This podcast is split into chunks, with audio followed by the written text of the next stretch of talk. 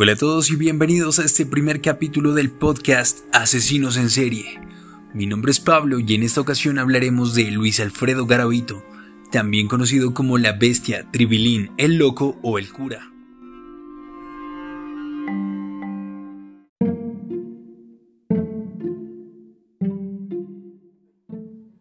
Luis Alfredo Garavito nació en Génova, Quindío, en Colombia, el 25 de enero de 1957 es decir que actualmente tiene 63 años. Es el mayor de siete hermanos, hijo de Manuel Antonio Garavito y Rosa Delia Cubillos.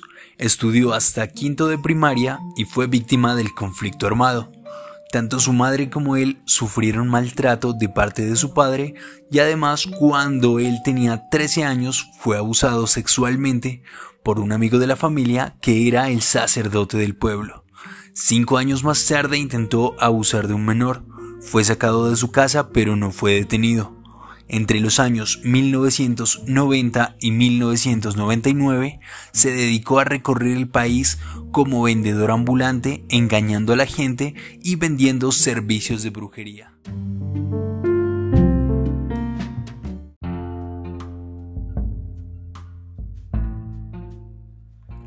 En el año 1992, cuando Garavito tenía 35 años, cometió su primer asesinato, pero ya había abusado sexualmente, según su testimonio, de más de 100 menores, y en el año 1991 contrató sicarios para matar a la persona que abusó sexualmente de él.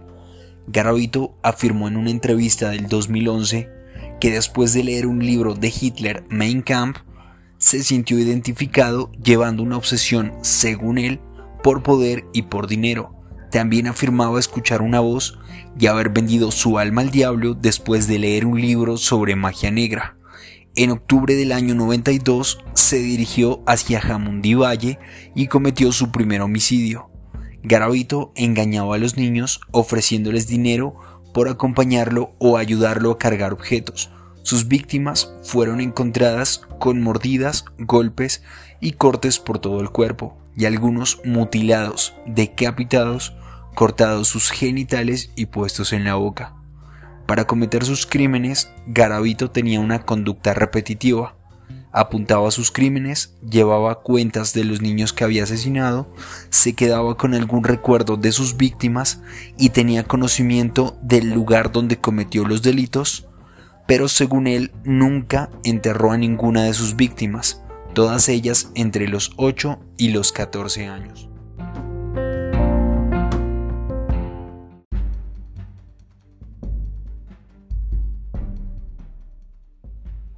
Captura.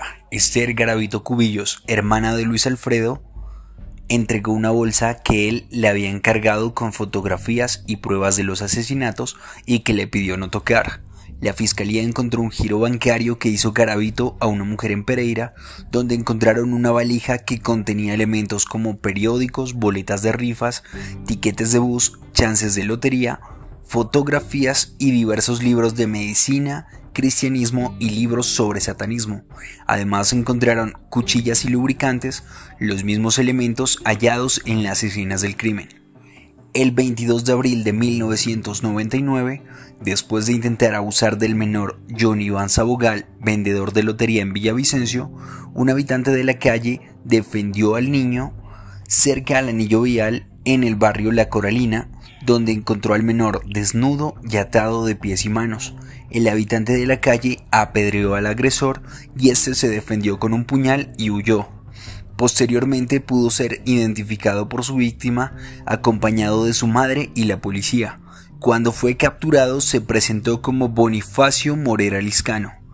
Fue condenado a 1853 años, conmutados a 40 por el asesinato de 172 menores. Sin embargo, en agosto del 2003 admitió haber asesinado a 28 personas más. Habiendo cumplido tres cuartas partes de su condena, podría salir libre en el año 2023. Actualmente pertenece a la, iglesia, a la iglesia pentecostal, ha sido diagnosticado con leucemia y se negó su excarcelación por riesgo de coronavirus.